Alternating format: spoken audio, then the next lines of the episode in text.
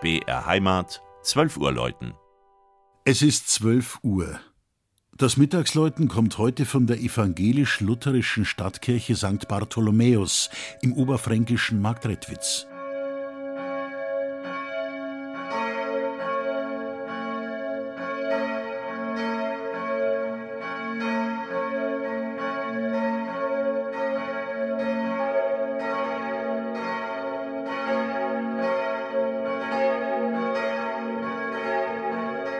Kreuz- und Kappengewölbe, spitzbogige Fenster, Säulen aus Granit und Sandsteinquadern.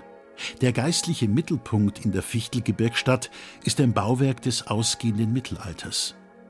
1480 soll der gotische Chor gebaut, rund 20 Jahre später um das Langhaus erweitert worden sein.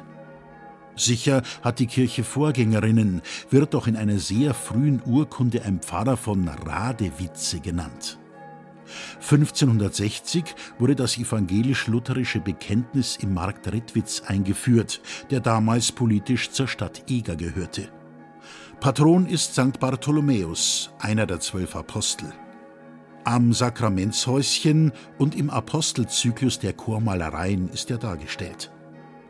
Mit dem sogenannten Sakramentshäuschen birgt die Kirche eine Besonderheit, wie man sie kaum mehr findet. Der Vorgänger des heute üblichen Tabernakels ist ein kunstvoll gefertigtes, turmartiges Sandsteingebilde von 1490, in dem das Allerheiligste aufbewahrt wurde. Aus neuerer Zeit ist der Abendmahlsaltar. Seine 80 hölzernen Beine stellen die vielen Glieder der Gemeinde dar.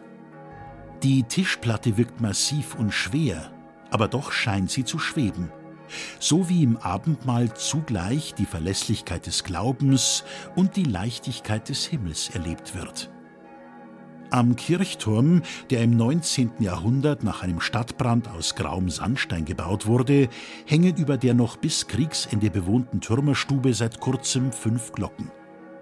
Die 300 Kilo schwere Friedens- oder Leopoldglocke wurde bei Grassmeier in Innsbruck gegossen und soll nicht nur an 500 Jahre Reformation in Deutschland erinnern, sondern auch ein klingendes Symbol für den Frieden sein. Ihre Ankunft im Fichtelgebirge wurde mit Geläut, Festzug, Andacht, Blasmusik und Böllerschüssen gebührend gefeiert. Das Mittagsläuten aus Marktredwitz von Regina Vandal. Gesprochen hat Christian Jungwirth.